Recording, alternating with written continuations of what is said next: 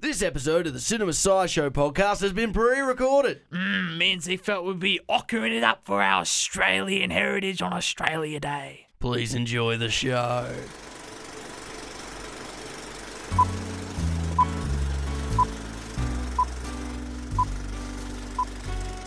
How's it going, guys? I'm Z. And I'm Jay. And you're listening to the Cinema Sideshow podcast, episode 54. That's the one. Happy Australia, Jay. Jay. J- Happy Yeah. Australia, Jay. Jake. Whoa. Fa- No, what, happy are, we, are we Australia. smoking? Is that what's going on? Yeah, n- maybe. Nah. uh, ah, well, no, that's the thing. You know what I've been doing recently? I've been wearing socks with my, like, fawns or flippers that's like what or an whatever. 80 year old man does. Yeah, well, I've clearly become that. But um, or no, watching this high art film, I film know. house stuff. absolutely. Like the film we're going to talk about later on. Whoa. whoa. Um, well, it is. It is Australia Day, like weekend. Let's say Yes. that uh, to be safe. Yes, it's to in- not it's- stir It's controversy. the week for Australia Day. Yes. Um, and it's appropriate very film. hot. It's very, very hot. God. I'm just going to assume. Well, it's not hot for you right now. no. Technically, you're yeah. Yeah, but might be very cold where you are right as now. of the recording time, it's very hot. right, right, Um, which we will not disclose. yeah. But um, how are you, Jake? Secret, Just secret. cruising. Yeah, I'm chill, man. I'm Yeah, chill. Like it's I've really been- chill. Like uh, been we've been all the way from uni for so long now. We're on the verge of graduation, Yeah, that's true. That's Yeah. true. getting up Let's there on that see. stage. we'll find out. We'll find Um, out. Might as well just jump into our pre-show segment right now. Yeah, Um, so uh, obviously in these little archival recordings, we're replacing our usual contemporary whatever we've been watching with, with a fun little game. We've had some fun ones in the last few weeks. But yeah, like uh, can't remember which one. we did Wes the, Anderson. We did the Wes Anderson quotes. Um, I think the big one was obviously the, the Choc Top Awards. Yes, we had our, our f- turned one. We've we've passed turning one. We're we're Yeah, all I know. mature now. We're moving into our second year quite comfortably. Yeah. So Would you call Would you call our season two starter, if you will, at episode fifty six when you're back? Or would you call it before Nah, then? Nah, it's episode. Yeah, it's like We're in season two now. Would you yeah, say? it's uh, we're like we're like a show. We went into we had a pilot season, but then we had a few episodes in season two just in case they wanted us to be like, here you go. I'm pretty sure shows have done that before. I imagine Have they? sitcoms would have done that. Like sitcoms, I would guess be they really guess if they're easy. cheap enough, maybe.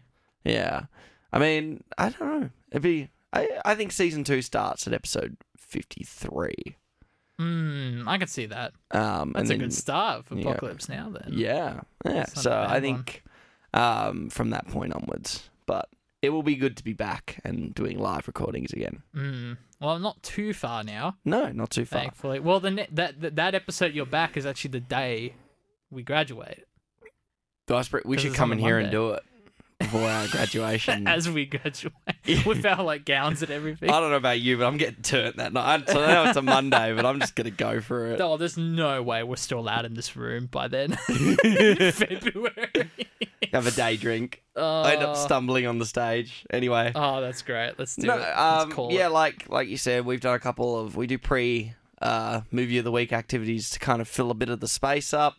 So Um, not each episode's 20 minutes long. yeah, ex- I mean, it wouldn't it wouldn't be a huge deal because we're always doing a film of the week, which is always the big part of the show. yeah, exactly. Um, and I think everything else is more a build up and a payoff. Oh, Uh, oh, look at you and your script yeah. writing. sense but right obviously, there. with it being Australia Day, I proposed that we would highlight some of our favourite Australian films before we get into another Australian Hmm. I think film. that's a very good idea, Zeke. Yeah, especially with the context of the film of the week being such a really direct an- an- analyzing of Right, the that's- Australia of old and That's the a good point. Uh, you know climate between uh, pre and post colonial viewing, as you as you will. Oh, look at the big brain Um, Zeke boy over here. Although, if you don't mind, I'll kick us off with my Yeah, of third course. favorite film. Has nothing to do with any of that stuff. Now, I watched this film two to three years ago for the first time. Um, I'm not a big horror person, and most people know me for it's, it's not going to be Babadook. no, just putting it's it out not. there. It is not Babadook. it's Wolf Creek, oh, okay. Um, I haven't seen it. and Wolf Creek's one of those films that, after watching it, I think it's and it would be I would love to do a week for it in the future, Right. Um, because of uh, just the cultural significance of that film at the time. I mean, we don't have too many Australian horror films, or at least like m- ones that break that far into the mainstream. Mm. Most people uh, who are outside of Australia, foreign like foreigners, um, they kind of that's one of the few films I I've noted mainstream audiences seeing at right, some that- point That's how they which is a associate terrible film for Australia. them to see because it's the perception of Australia is oh because the, the film's about a bunch of tourists coming to Australia and going out into the middle of the desert to go exploring and they're slow they're taken prisoner by a psychotic man that lives out in the desert which That happens a lot though. I'm Happens to me a lot. I think that the, the, the reasons I like the film is is actually because it has that sort of element of realism to it. Like it Okay. feels like something that could actually happen, particularly in the time frame where Wolf Creek was uh, was based. And It's I, like 2005 when that came out. no, No, it was later than that. it it would have been like I think it's like really oh f- crap, it was 2005. Oh, look at me! with the- Uh, Dang. The, big brain. And on that's really Jake. funny that it, it not a culturally uh, like not a critically acclaimed film, but I really It's a enjoyed cult film for sure. it. Definitely. Um, budget of 1.38 million. Um, It's pretty big over here. yeah, I mean, uh, the, uh, what you'll find with a lot of Australian films is a lot of them are funded, uh, are set in, particularly the ones in the desert, they're set in Western Australia, but they're funded by South Australian or New South Wales film bodies. right. Yeah. And there's a lot of issues with the screen body in WA um, that we've discovered over our own careers, even just by third parties, Third but parties, more mu- just mutual understanding, yeah, mutual friends and understanding how limited funding is for any film outside of certain demographic. Mm. And even then, to get that money is even like absurd. And of with- course now we have our arts thing combined with like the transport budget. Whatever Yeah. happened not that long ago. Jesus Ex- Christ. Exactly. And, you know, I, I really enjoyed the film, I think, because of the realism and the slasher horror. Like, it was an interesting take on something that could absolutely happen out in the middle of the desert. Because, fact of the matter is, it's like, it's a scary place. And Mm. I love the idea about the serial killer being one of the previous hosts of Play School. really? Yeah. That's the, awesome. the the slasher dude he used to he used to host play school. so which if I That don't know if sentence. America or any international audiences have play school. We have play school is We have literally Play it's a School. child show. It's like it's like thing for very I- young Uh, I- children. I, wouldn't call it a, a child show, Zeke. I'm I'm just no. show yeah, show target it. All right, over to you, buddy. Jeez. All right. Well, I haven't had. Okay, I'm gonna read. I'm read a list. I don't have a list, but like I'm gonna name these off the top of my head, with the idea that I just kind of oh crap. Okay, uh, these these these. I didn't. So I didn't really think about these too strongly. Yeah, it wasn't a, a mull over like our films of the decade yeah, discussion. yeah, exactly. So if you ask me again tomorrow, I might have a different answer for you. But um, I do want to throw a couple of things out, like Rabbit Proof Fence and stuff like that. Uh, Last Train of Freer, which are films I did grow up and be like, oh, this is really cool Australian cinema. Um, I guess I'm gonna have to put number three with Animal Kingdom, which Banger. we did a few months ago. Such a banger. So, So yeah, good. no, I just I, I really I really liked it. I thought it was like, yeah, this is this is a film. Mm-hmm. This is awesome. Obviously, they made the show. Was my number After. two.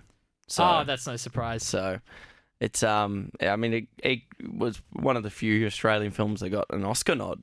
Yeah, So- with Jackie Weaver got a best supporting nod. Yeah, and I think the screenplay got a bump Oh, wow. too. Um I'm sure it did Game Busters at the the Australian oh yeah. awards or whichever. And even BAFTA I'm pretty sure it had a oh, good sweet. run through BAFTA. That makes sense. That makes sense. so really good film. We talked about it on episode 44. yeah, 40 yeah, 44. I think you're right. Yeah. So Sweet. it was good conversation. Go check that episode out. Yeah, haven't- bada bing, bada boom. Um if you haven't if you're unaware of the film, but yeah, really good film. Yeah, well, I just I appreciate that. Like, it has that restrained Australiana feel to it, which I always gave you shit for using that word, but that actually is a real word. So I'll Oh, yeah. stop giving you shit about it. I'm sorry. Um, it was when Q started saying Australiana. I was like, wait, what? What's going on? Is it is it just because I say I seem like I make you, up you- oh, words? It seems like you make up words a lot. But m- me and Jack looked this up. Like we were sitting at a bar, we were trying to like out you, and we kept being like, "Oh, those are real words." I just know words. oh, you just know words apparently. Um, y- yeah. uh, My my favorite phrase of yours is uh, "School of Thought." It's in that same same School of Thought as blank. But uh, no, but to go back to, to Animal Kingdom, I'm kind of uh, it's Australiana, but it's not like uh, it's like unlike the film that we're going to talk about later in the show. It's a little more restrained. It's a little more like contemporary and I suburban. think that's It's- contemporary is the real way of targeting that film. It and it doesn't feel like it has nearly as much uh, exaggerated sort of soap opera tropes like Hmm. the Underbelly series has. okay, you know Um, I've never seen Socratic- Underbelly like properly. Yeah, I mean, they're, and they're mini series, and they or they're like those telly movies, which in Australia, particularly in modern, uh, the modern times, telly movies have become huge in Australia Mm. cinema. Um, and they're really weird because it's like some of them really do feel like films at points, and it's like, oh, why didn't you just put this in the? cin-" I think some of them do actually get very small cinema. It must runs. be budgeted constraints, Yeah. that kind of thing. Um, particularly the NXS one was really good, but that's because I have bias toward NXS. If I, if I was talking about it from a critical point of view, it probably Right, wouldn't be yeah. that good.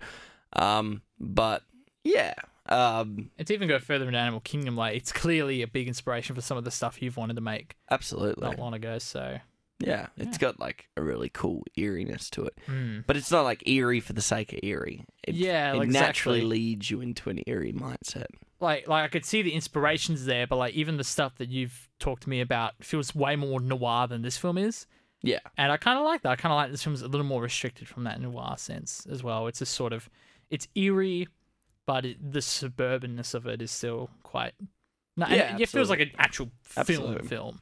That's my number two. Too Right. Well, you want me to just do my number two then? Yeah, Because you you, might are as not well. going to have a lot to say about The Babadook, No. which is uh, definitely one of my favorite Australian films. That's always in my top three, no matter what day you ask me on, uh, especially because I studied it in high school. Mhm. Like, it had just come out. We were just doing Jennifer Kent. We did a short Monster, which came out several years prior to that and obviously helped to fund her with this film.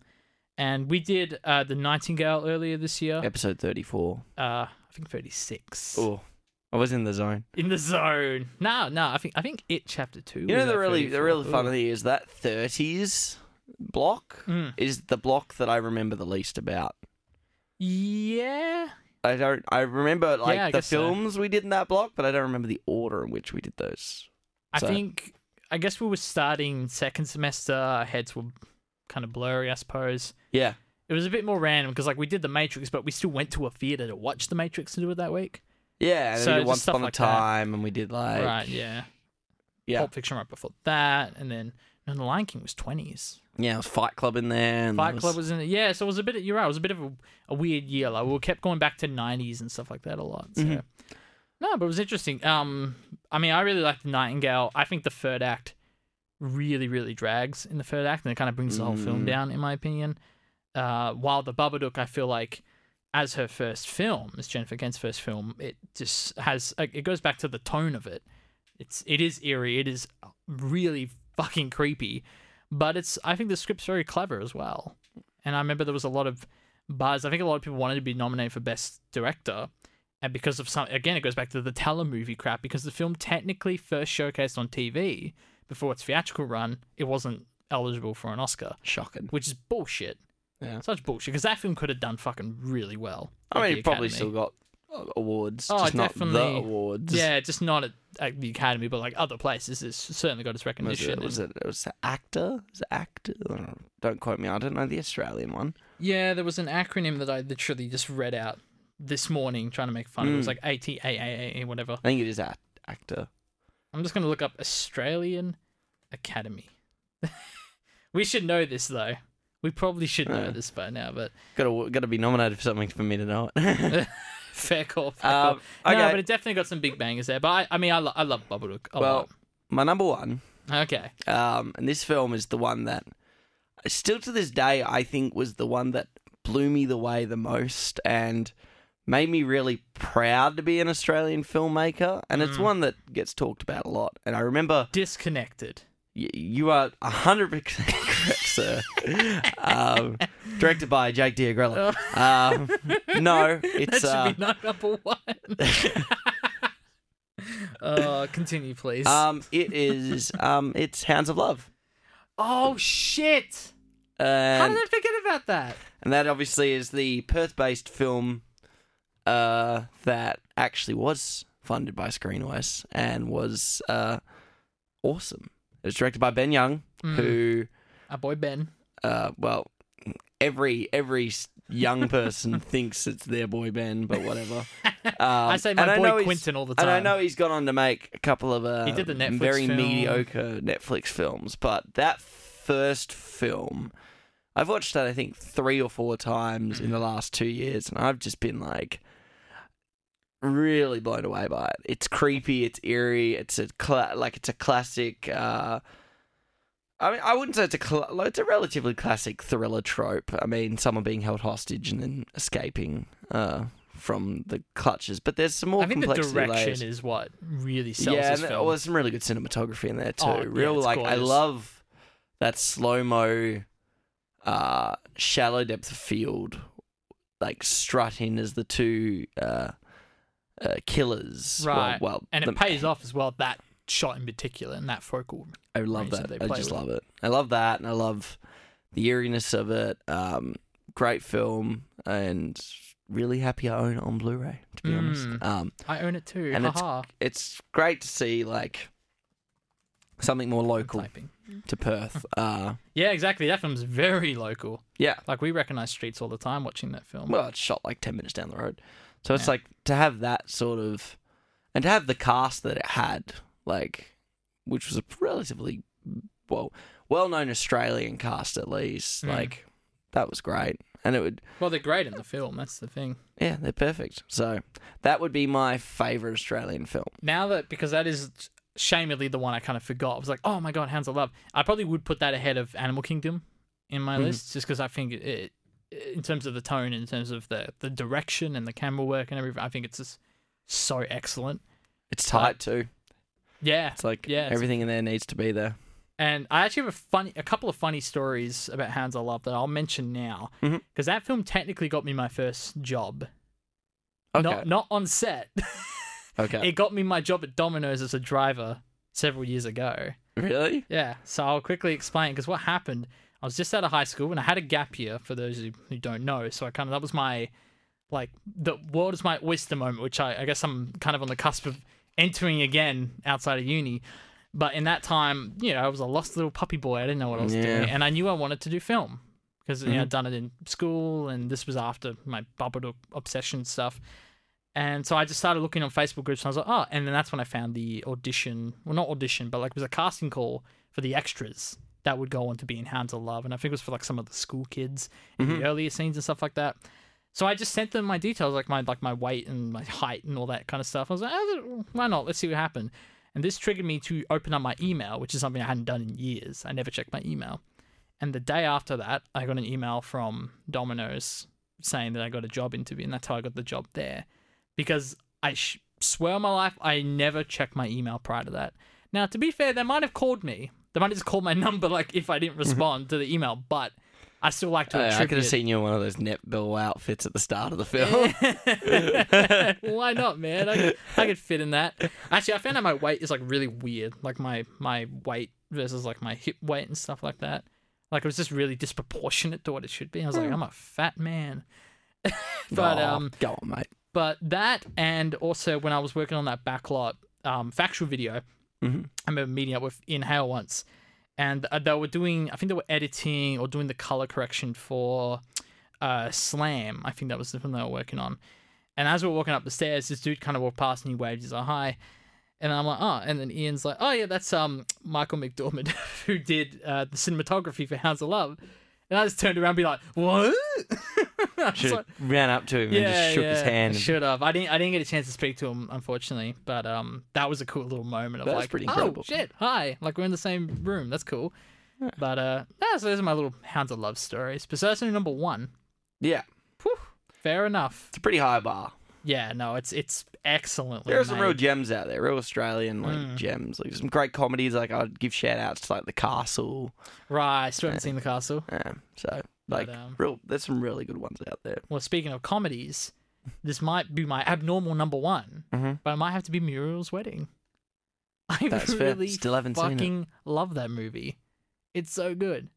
And here's the thing: it's probably the least Australian of the films, other than like their accents. Mhm. And this is you know 1994, so it would have been shot on film, and it kind of has that classic sort of feel to it. But Mm-hmm. it is such a great coming of age story for this girl Miru, who's a, a brilliant character as it is, and the film's very unashamedly like Sydney and Gold Coast and that kind of thing. Yeah. But um, it's I don't know. I, just, think I it's love a bad choice.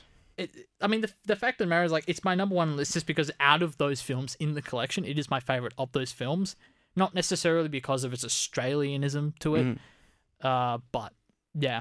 And like I said, ask me in a different day, I might give you a different answer, but I love that film to I death. mean, it's like things that I haven't revisited in a long time. Like I really Mm. like The Castle. I really like Strictly Ballroom. I Ah, love okay. Mad Max Fury Road. Yep. So I haven't seen any of the Mad Maxes, so that might be why none of them yeah, are I'm not on a big my list. fan of the original Mad Max. Oh, really? Mr. Gibson? You don't like him? Not not for me. fair well, enough. Fair enough. Uh, on that note, Jake, would you like to move into our film of the week? Yes, let's jump into it. This week we are watching Sweet Country. I'm Harry March. It's taken over North Creek Station. I need to fix up my trap yard. I was wondering if you could help me. Where'd you get your black stock from? Oh, no. We're all equal here. All equal in the eyes of the Lord. An Aboriginal man from the Northern Territory goes on a run after he kills a white man in self defense. This film was directed by Warwick Tho- Thornton, beg my pardon, Hmm. and came out in 2018. So it's a pretty contemporary, doesn't get more contemporary than that. Yeah, it's probably the most recent film we're doing in this like collection of films. Came out the day before Australia Day, too, so I really Oh, there you go. can't get much more Australia Day than this film. It's a good pick. Well, this is your pick Yeah. because yeah, I was I- going through the list and I saw Sweet Country and I was like, that's kind of a random pick. And then you're like, dude, because look at the date. And I was like, that makes sense. Let's Yeah. do it. Let's do it. Yeah, Yeah. Jake, that's what me. you, what's the verdict? Um, so I actually watched this quite a while ago Mm-hmm. in prep for for these shows we're doing now. So it's probably been a, a while. A good time to Um, ferment your opinion on the film, Yeah, well, definitely like a good month to see like how much I remember of it. like a and- fine whiskey. Yeah, exactly. Um, I from what I remember, this film, it's very gorgeous. Like it's gorgeously shot. Mhm. It's very, it's got a very methodical pace, which I like about it. Yes. It's quite a, uh, it throws punches, but like it, it very much is very deliberate when it throws punches in certain scenes and what it does. Um, I just remember it being very, very competent and very good. Not huge. Like, I can't remember very many in particular scenes. Mhm. I remember a few moments which we can get into when we do our highlight scenes. But I I had a good time with it. Yeah. And I remember just being like, wow, this is really well kind of shot and well paced. I just knocked my laptop. And what I found interesting is that uh so what was his name again? Warwick Fortin? Yeah, Warwick Thor- Thornton. Right, Warwick. Uh so he directed it and shot it. So that made a lot of sense to me. That's pretty amazing. So it's kind of a Roma situation where yeah, he did the DOP work and of course directed it. Had a really good eye for it. Um, yeah, absolutely. Just some of the angles in there are like, this is gorgeous. And it doesn't feel like a, a tourist sort of showcase like some other Australian films. Actor Awards. That's what it is. That's the Australian Oh. one. Knew it was actor. There you go. Um, we got there. we did get there. Uh, screenplay was by David Tranter and Stephen McGregor. Um, can't say I've recognised any of their previous writings. I find it interesting that someone directed and shot it, but didn't write it. Um, Hmm, that's a good point. um, because uh, Maybe he's like close friends with the writer. Well, he when he did um, Samson and Delilah, he also directed and shot that film too. so it must So be. a- he's kind of used to doing that combo of shooting and directing, which I can understand. Like, Yeah. That's a real. That's a director who wants real control of the camera. So I can understand that kind of commitment to it. Yeah. But yeah. No, I had, um, I had a very positive reaction to this film. This film is very critically acclaimed. Uh, It's artistic, sharp, and it's, uh, like you said, methodical pace is uh, one of its highlights. It doesn't. Uh, what I like about this film is it really emphasizes the land and the landscape of Australia in uh, 1929, apparently, which goes to show if you really think about that i mean you you look at like americanized films or anything from western cinema Hmm. and any depiction of 1929 in america especially uh, you know it focuses more on well that's the end of the roaring 20s and the start of the great depression so a lot of Right. the yeah. landscape is very built up it's still very industrial that time frame whereas this is set in the northern territory of australia which for the most part is desert It's very deserty. um, and has gorgeous landscapes, but they are far apart. And I like the emphasis on travel in this film, much like I did in Nightingale. Yeah, I've got a lot of comparisons with Nightingale too. Takes a long time for people to get from A to B, which is a good thing because it shows really how hostile the landscape of Australia is. Yeah. particularly Well, for it's a, people- it's part of the threat, you know, Yeah. for both for both sides of the party, if you will. yeah, and I really, I really appreciate films that emphasize that because one thing that you need, like for it to be the 1930s, and I think in Nightingale it was the 1840s. Yeah, I think Ni- Nightingale takes even further back. yeah. Um, uh, that was in Actually, Tasmania. I wrote it down. I think it was.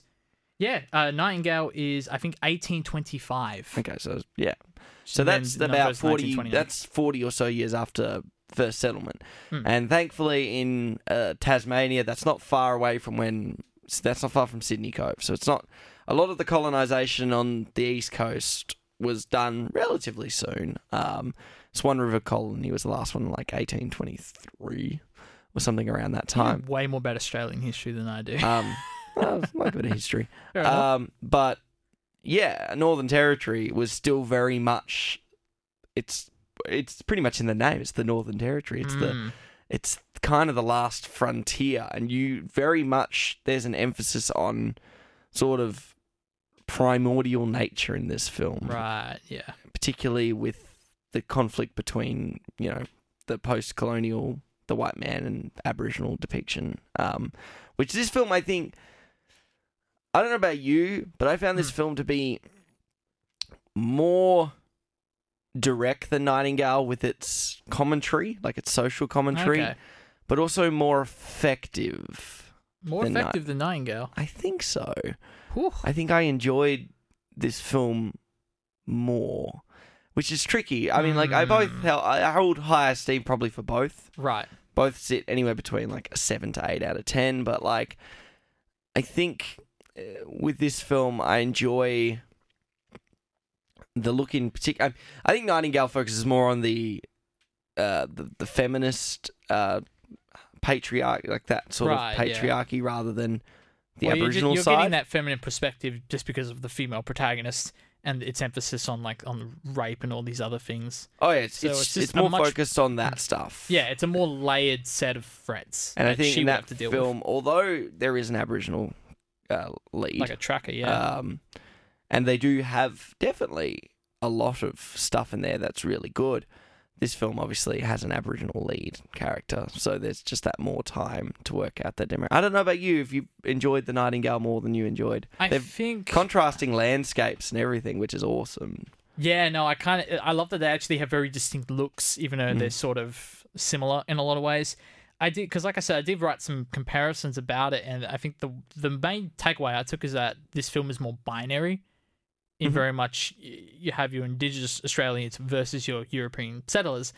While in Nightingale was a bit more, there was a bit more of a fluidity to it because she was also like part, part Irish, and there was also a bit of that I mean- sort of dissected. now that you say that, yeah, I definitely think Jennifer Kent. I feel like she approached it with more layers and Yeah, intricacy, definitely. and that doesn't necessarily make it a better film. It can it can walk the line of being quite clouded. I don't Right. think it is in Nightingale, but I think films that try and take on too many minority issues, there are certain films out there that get clouded in their their, their non-binariness. Yeah, exactly. Because they're trying to showcase every There's too many minority themes running. being subjugated by post-colonial, like you know, post-colonialization. But this film is very much like there's a white sympathizer, there's a man who's bound by his duty, but he's also, you know, low-key racist. Um, there's an you know a outright racist party, and then there's the persecuted minority, Right. And that demographic. It's- Um, it feels much more, ma- m- excuse me, more like a cat and mouse game yeah, in this film than it does in Nightingale, for example. yeah, absolutely, absolutely. I think there are parts of this film that I really enjoy. Um, I don't really like have too much to add plot wise. It's a very it, the Well, it's based on a things- true story, isn't it? um, I'm not 100 percent sure, but if you're, I believe I saying- recall it being. So I'm sure it's like it was on the DVD box art or whatever Okay. it was. Did I borrow this? No, I think I rented it. I think I rented this a while you back. did. But I mean, the your Yeah. the biggest positives that I can draw from this film uh, are its its visual, go- it's gorgeous. Mm, it's it a is, gorgeous yep. film. Whereas Nightingale is quite gri- gritty. Um, even I think there feels like, particularly in the town sequences, it does feel stylized to an ex. Like okay, definitely like the actual saturation, set, the saturation of color is Mm-hmm. crazy in these films compared to Nightingale, where it's like a grim color palette. right? Yeah. They get a lot of browns and greens, whereas in this one, it's very vivid orange. They really wanted to showcase desert. yeah, the desert vivid. landscape to kind of showcase that, Yeah.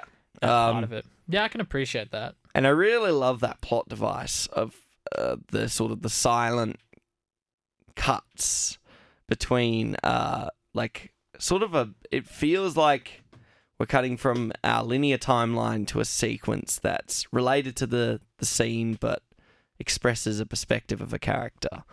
Or a- okay. a it's like a plot device. For example, when the the chief comes into uh, the tavern and sees the barmaid, and it cuts to them being in bed together. Right, right, right. I see what you mean. Yeah, Yeah, no. It's, I mean, I've actually found some of the editing editing a little jarring, to be honest, and it might have been because so you didn't of some of enjoy that. I, I don't think I minded it, but It's an interesting. It's a, it's a it's ambitious, and f- for that I like it, and I Right. actually like the style of being like, this is that relationship between these two characters without saying anything, or this is what that person's thinking at that point. yeah, yeah. Like there's a sequence with uh, the main dude. I'm just gonna quickly get his name up. well, it's interesting because I'm reading these notes now, and like I don't want to feel artificial. It just it has been a while since I've seen this film, and I did write this specifically. I didn't think the the visual cutaways where there's no audio kind of binding the two, I didn't think it worked very effectively. And the fact that I had to read that to remind myself that that was my thought process means I didn't even remember that that was a part of the film. oh, interesting. So I, don't- I guess I just didn't find it all too effective. Divisive opinion on the Cinema Sideshow podcast. Or Mm. Oh, who Spicy. has opinions? well, do you have anything else you'd like to add, Jake? um, before we get into like more spoilery stuff, or Spoilery. Uh, um, I, I I like the deaths in this film. There are a few fair few deaths before we get Hmm. into specific ones, but I think they're really well directed, and again, like the the way the sound is done and the yeah. Hmm. the close ups of like the bodies and the blood running and stuff. Like I thought that was all really cool. I was like, Yeah. Hmm. wow, this is really engaging. I really like this. Uh, and one to to go into our Western talk or the the the yellow landscapes. There's actually a term for this kind of Australian outback sort of Western. and It's called a meat pie Western, Yeah. which I didn't know until I, I watched love this film. that. I was like, That oh, just makes me want to have a meat pie. fair enough. No, I can- um, all right. Well, I think I'm. I don't know. I, we could talk a bit about out the ending rather. Oh, okay. So this is like because the re- the okay. So we're gonna jump into spoilers. Yep. Um, I don't really want to spoil too much of the plot. Essentially, you've hit the nail on the head. It's a cat and mouse game. Yeah. Um, it's kind of like that for most of it. it's very it's very similar to Nightingale in that sense. It's cat and mouse, except it's the reverse. It's the classic. Authority is chasing Aboriginal fugitive, whereas in Nightingale, right, it's, it's, the other way around. They're it's- chasing the author- the Authority. authoritarians. yeah. Um, so, um, Well, the cat yeah, and mouse game kind of ends way earlier in the plot than I would have thought. it's the tip of the second act. Really. Yeah, yeah. Well, I, I, from memory in Nightingale, it kind of comes towards the very end. It's like the last twenty minutes when you would call the cat and mouse game like I mean, uh, it- concluded. I, uh, at the end of the day, I think the for it comes back to like you look at a three act structure. Hmm. I think when they when he's captured, that's obviously the low points. That's right at the tip of the end, tip and Before the second and court third. case. And in Nightingale, I think her low point comes where There was a couple. There was a couple like few- low oh, it's a points. very that would be a tougher one to pinpoint. I say this is a very direct film. I think yeah, there's, it's very there's- focused in plot. and like what's this going film on. would be a really good example of if you wanted to showcase a three act structure because there are call to actions, inciting incidents, like l- you know, midpoints, low points. It's really binary is the perfect word to talk Yeah. about this film. kind of formulaic, formulaic in that way, Yeah, which is fine because it's well made, it's well shot and everything. But um, exactly. And I don't think it's boring. Like I wa- did Yeah. quite comfortably watched this film definitely holds up. I like the stuff at- with the court case in the third act. I thought was actually quite engaging, Mm-hmm. just because there was a bit of a twist to it in terms of the the unimportance of it. In a lot Yeah. of ways, there's a lot of people just screwing around. I mean, it's almost by definition a kangaroo court, almost. Yeah. But the kangaroos are, are real, and they're probably hanging out behind the building. I don't know. It's probably a good expression. But um yeah, so essentially what happens is uh our lead character, who I'm just going to quickly get his name. I think it's. I want to say Billy, but that's the Nightingale, dude. I think. we, we've watched a lot of Australian films in the Yeah. last couple of uh I love that expression though, meat pie western. That's that's, That's it. amazing. Sam Kelly. So Sam's on trial. Right, right. Sam And- Kelly. Yep. Um essentially um due to uh Well, he killed. He he killed in self defense. yeah, he killed in self defense and uh, was eventually let go. Did he ever learn about the rape of his wife?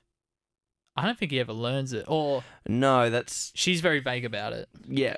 I do Yeah. recall that because she's she's sort of not used to this whole like the, the jury or the or the, the judge rather, Mm-hmm. and he's kind of quelling into her, being like, "Hey, you need to tell me," when she just would not slip up. Yeah. and it's it, it goes beyond the fear of the guy that did it because he's long dead at this point. Mhm. But there's a more internal worry about people ever finding out that, that she had that happen to her. And she's pregnant, if I'm not mistaken. Or Uh, she's. I don't recall that. I feel but she like that's might a be. dialogue exchange. Man. Um, there's a lot of ambu- uh, ambiguity. Oh, you Well, know what? I do recall there is some sort of pregnancy Yeah. sort of plot Um, line. but that's in there. essentially, at the end of all this, Sam's let go, and it feels like uh, all is all is well. with the world. They're literally riding off into I want to say the sunset, but it's the middle of the desert and it's the middle of the day, so it's very broad daylight. um, They and didn't have time to shoot. in the riding off sunset. with Fred Smith, who's played by Sam Neill, who, if we weren't picking a highlight scene, is a highlight actor. I mean, duh, Sam Neill, It's my um, boy Sam. uh, and he gets shot. He gets sniped by. Uh, I don't think it's the chief. I think it's. Uh, is it the chief or is it? Um, I don't. I don't think think, it's we his ever henchman. found out who shot him.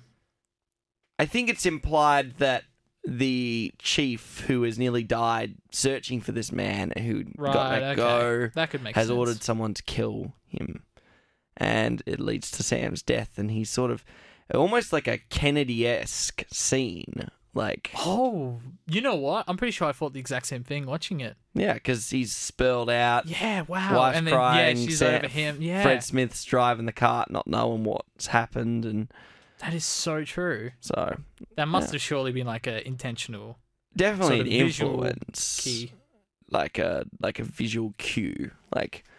For me to attribute that instantly to a Kennedy-esque assassination, almost like and immediate- especially yeah. given what Kennedy stood for in America. I mean, for standing, you know, he was the one who was putting forward all those notions of African American and black equality in America. The ending feels well, uh, cl- in in definitely you know in that sort of school of thought. Ah, well, if the- you will. another comparison made to that ending was Easy Rider. Yeah, It's also very similar how Easy Exactly. Rider ends, but, exactly. I think they're definitely direct influences. but there you go. That's uh, do you want to move into highlight scenes? Yeah, let's do it. No worries. Well, I have to say my my h- highlights are definitely Highlight that actor. last- the highlight actor Sam Neill. He's great. Um, I really like that scene that leads to uh, well the instigating incident of of Sam trying to back off the frontiersman Oh, okay. that leads to. I think his name's. I want to say his name's Harry. I think Might you're be right. Harry or. I or- think it is Harry. Or, Uh, or is Harry the guy, the the dude who gets killed? Yes. Yeah, yeah, yeah. I think that sounds right. Um, He is such Harry a or Mick. prick. Yeah, he's a prick. He's such a um, prick. but that whole sequence is really tense, and like because they're talking to each other, Mm-hmm. but there's a lot of communication, and it feels very real. It did, no one died out of nowhere, and I really enjoyed that sequence, and I enjoyed the, the court case at the end, and the ending's Yeah, yeah. really good. The ending's like oh, it's a very oh moment. Yeah, I always know. Every time I watch a film now, it's always like the one little spark of excitement. I always miss. My eyes always somewhere away from the screen every time it happens, and it's really annoying the shit out of me. but uh, I'm pretty sure it happened in this one as well. When when he gets shot at the very end of the film, I'm Oh. like, wait, what? No. Missed But the- uh, I could uh, rewind in this modern day of uh, of DVDs and whatnot. Yes, But uh, uh, I wanted to give a quick shout out to uh, the scene where they're watching the story of the Kelly gang, which I thought was a clever little nod to it being uh, you know, Yeah. the first feature ever, and it's Australia's. We own that, so I thought that was a cool little. shout out to the set dressing. The set dressing was awesome. Mm, oh really yeah, dug the set dressing. everything, the shots and the costumes and the, the mise en scene is all awesome. That looks like it's shot on a red, right? You reckon it's a red? Yeah, probably. It's probably what we have over here. Yeah. but my um my hi- highlight scene rather is actually very early in the film. I think even earlier than what you were mentioning is right before the scene when I believe it's Harry and he, he goes to rape the wife. But what he does, what the camera does, is when he comes into the house and there's a lot of seemingly natural. It's probably not natural light. It's probably like a lot of Mm-hmm. artificial lights around. Maybe even a set. Probably not.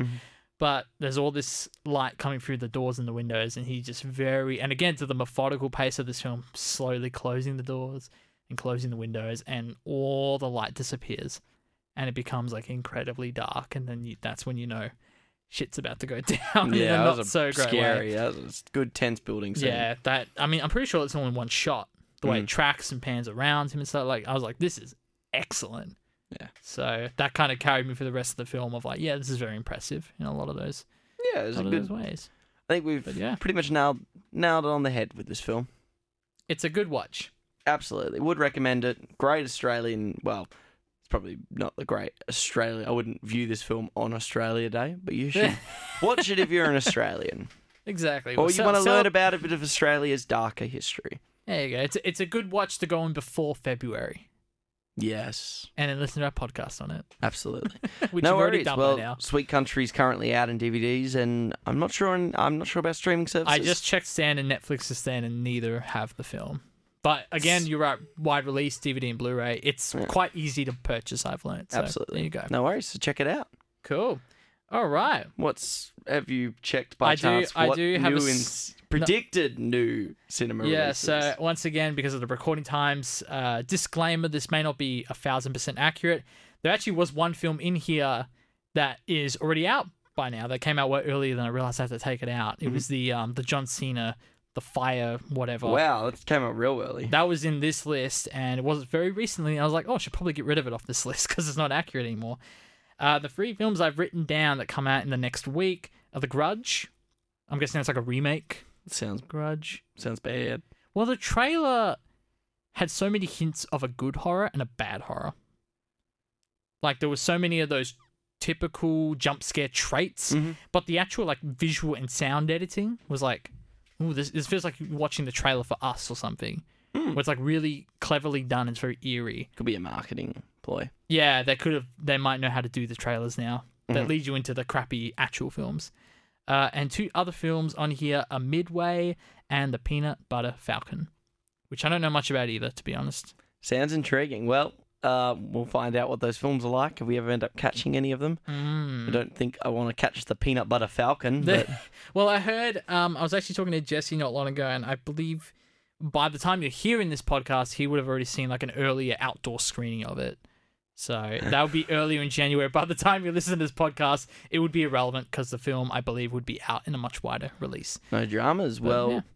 thank you for joining us for the Cinema Sideshow podcast. Mm, well, should we announce what we're doing next, Mm-hmm. Next week on the show. That's so bad. This How is the did I second time you've done it now in in the history of the show. It's harder. It's like It's harder? It's harder with these pre-records too. To like remember the show structure because it changes it's- a it's little, a little bit. I'm different now. Set in my ways. no worries. Well, Jake, sorry. What are we watching next week on the That's show? all right. Next week, we're watching, and I'll just put it out there, one of my favorite films of all time for a director's corner, Her. Mr. Theodore Twombly, welcome to the world's first artificially intelligent operating system. We'd like to ask you a few questions. Okay. Are you social or antisocial? I guess I haven't been social in a while. How would you describe your relationship with your mother? Thank you. Please wait as your operating system is initiated. Hello, I'm here. Hi. Hi, I'm Samantha. Theodore Twombly, an introverted writer, buys an artificial intelligence system to help him write. However, amazed by the AI's ability to learn and adapt, he falls in love with it. AI sex. um, okay, this film's great. Spike Jones. Is this I our vibe whole episode right now?